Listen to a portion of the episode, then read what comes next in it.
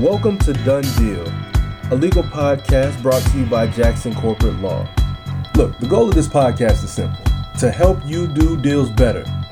Don't forget to like, share, and subscribe. We appreciate you for listening. Now let's get to it. How do you hire in the right way? How do you hire and protect your business at the same time? If you've ever gone through the process of interviewing somebody, if you've ever, ever gone through the process of hiring somebody, you understand that that is a difficult process. And regardless of how somebody may um, come off in an interview, regardless of how well they may present in an interview, you never really know if they're a right fit for the job until they actually get into the job. Why is this an issue? Because hiring people inherently is expensive. Um, now, there are some businesses that have um, you know, very structured and set up training programs. So every time somebody is onboarded, they pay either, you know, a third party company or they have some sort of training program that they put those individuals through, cost money.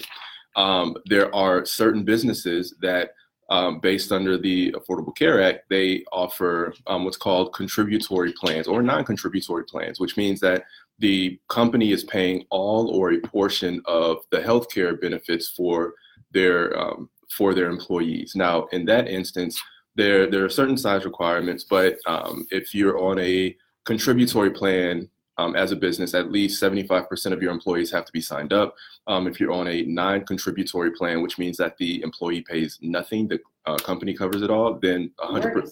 Then uh, there, there are companies that do that. There okay, are com- yes, then then 100% of your employees have to be on that plan. So um, it gets expensive, and you know, not everybody has the means to expend all of that money up front. So, what are some of the things that you can do in order to save yourself?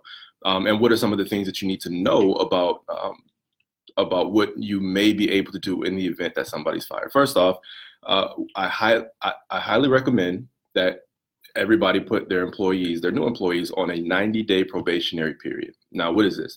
This is a period where, um, by law, you are protected from certain things. So um, in a 90 day probationary period, which is really just an introductory period that allows you to, um, to see if the employee is going to be a good fit.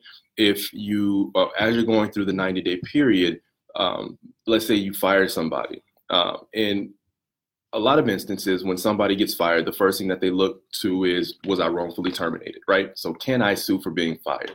Uh, if you're fired within the 90, 90 day period, the likelihood of you succeeding on one of those those claims significantly decreases. It's all it's almost impossible to um, to be able to prove a claim of wrongful termination. Well, you know, outside of the the you know the smoking gun, right?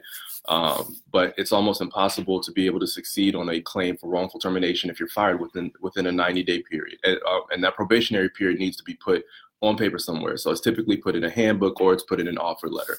Now, uh, another thing that you can do is you can say oh, that. Oh, so sorry to cut you yeah. off. You don't necessarily have to have it in an offer letter. When your employee gets that handbook, which most most of us don't read, right. you can just have that disclaimer in that in every single employee. Right, handbook. right. So it says that um, you'll be on a 90 day probationary period, so you won't be a regular employee until um, until afterwards. And it says that, um, you know, there's no guarantee of continued employment after those 90 days. You're always an at will employee. And um, during those 90 days, we will, be, we will be evaluating your performance to see if you're a good fit for the role. So it protects you in, if, in the case that somebody comes in and they're not a good fit and you need to fire them. So that's the first thing. Um, the second thing is if you institute a 90 day probationary period, by law, so under the uh, under the Affordable Care Act, you are able to um, to not offer benefits during those 90 days. Well, so healthcare for um, specifically, right? So you'll say that you won't be eligible for all of the um, all of, well the full suite of benefits of, that regular employees gets until after those 90 days.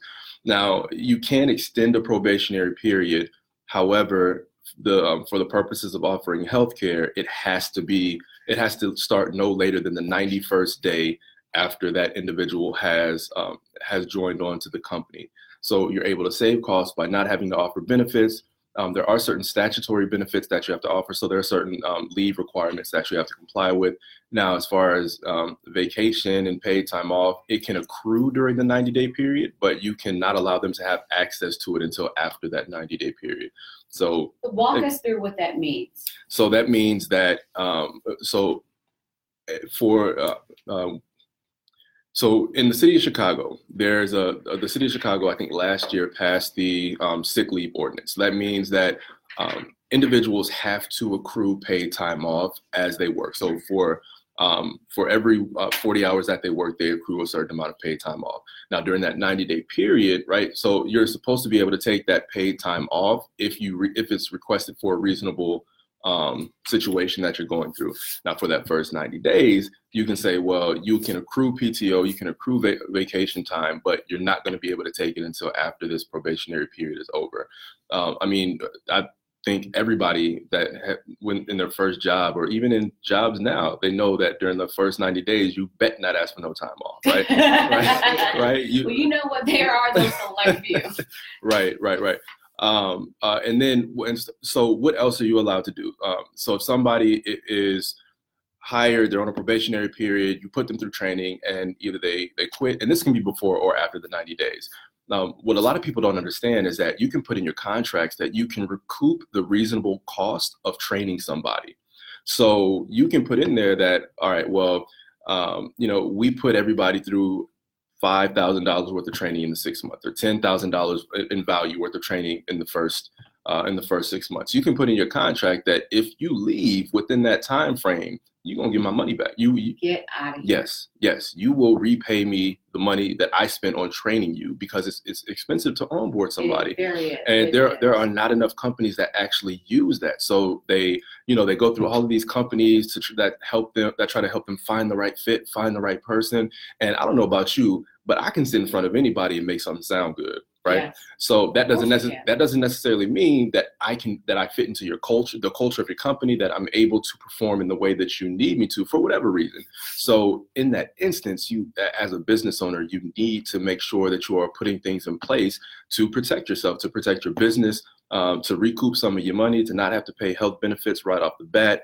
Uh, and and it's just overall a good way to to kind of have people ease their way into the company. So protect yourself as a business hiring somebody. I think that this is this is some well needed information, and I don't think that there is an I I didn't even know this right, and people don't understand um, how expensive it is when companies invest on onboarding them. Yes. It is so expensive. expensive. especially with the time. And then you just up and leave and say, Oh, I don't like it. Yeah. And how do you um, how do we get in touch with you so that we can make sure that we as especially as small business owners, because a lot of the time the time and training is coming from the CEO. So we're taking away time yep. from our business to invest into our people. Right. Um, how do we get a hold of you to make sure we're covering ourselves? So, so real quick though, yes. um, none of this is meant to say don't invest that time and oh, effort and money. To. Right, right. Because the people, the people are the lifeblood of your business. Yo, so, so the quote um, that everybody listens to is uh, there, there's two people talking and what, and um, the manager says to a boss, uh, what if we invest in our people and they leave? And the boss says, what if we don't invest in them and they stay? So you can. We appreciate you for listening and we hope that you gained something of value. For more information, visit jacksoncorporatelaw.com. And until next time, always remember doubt kills more dreams than failure ever will.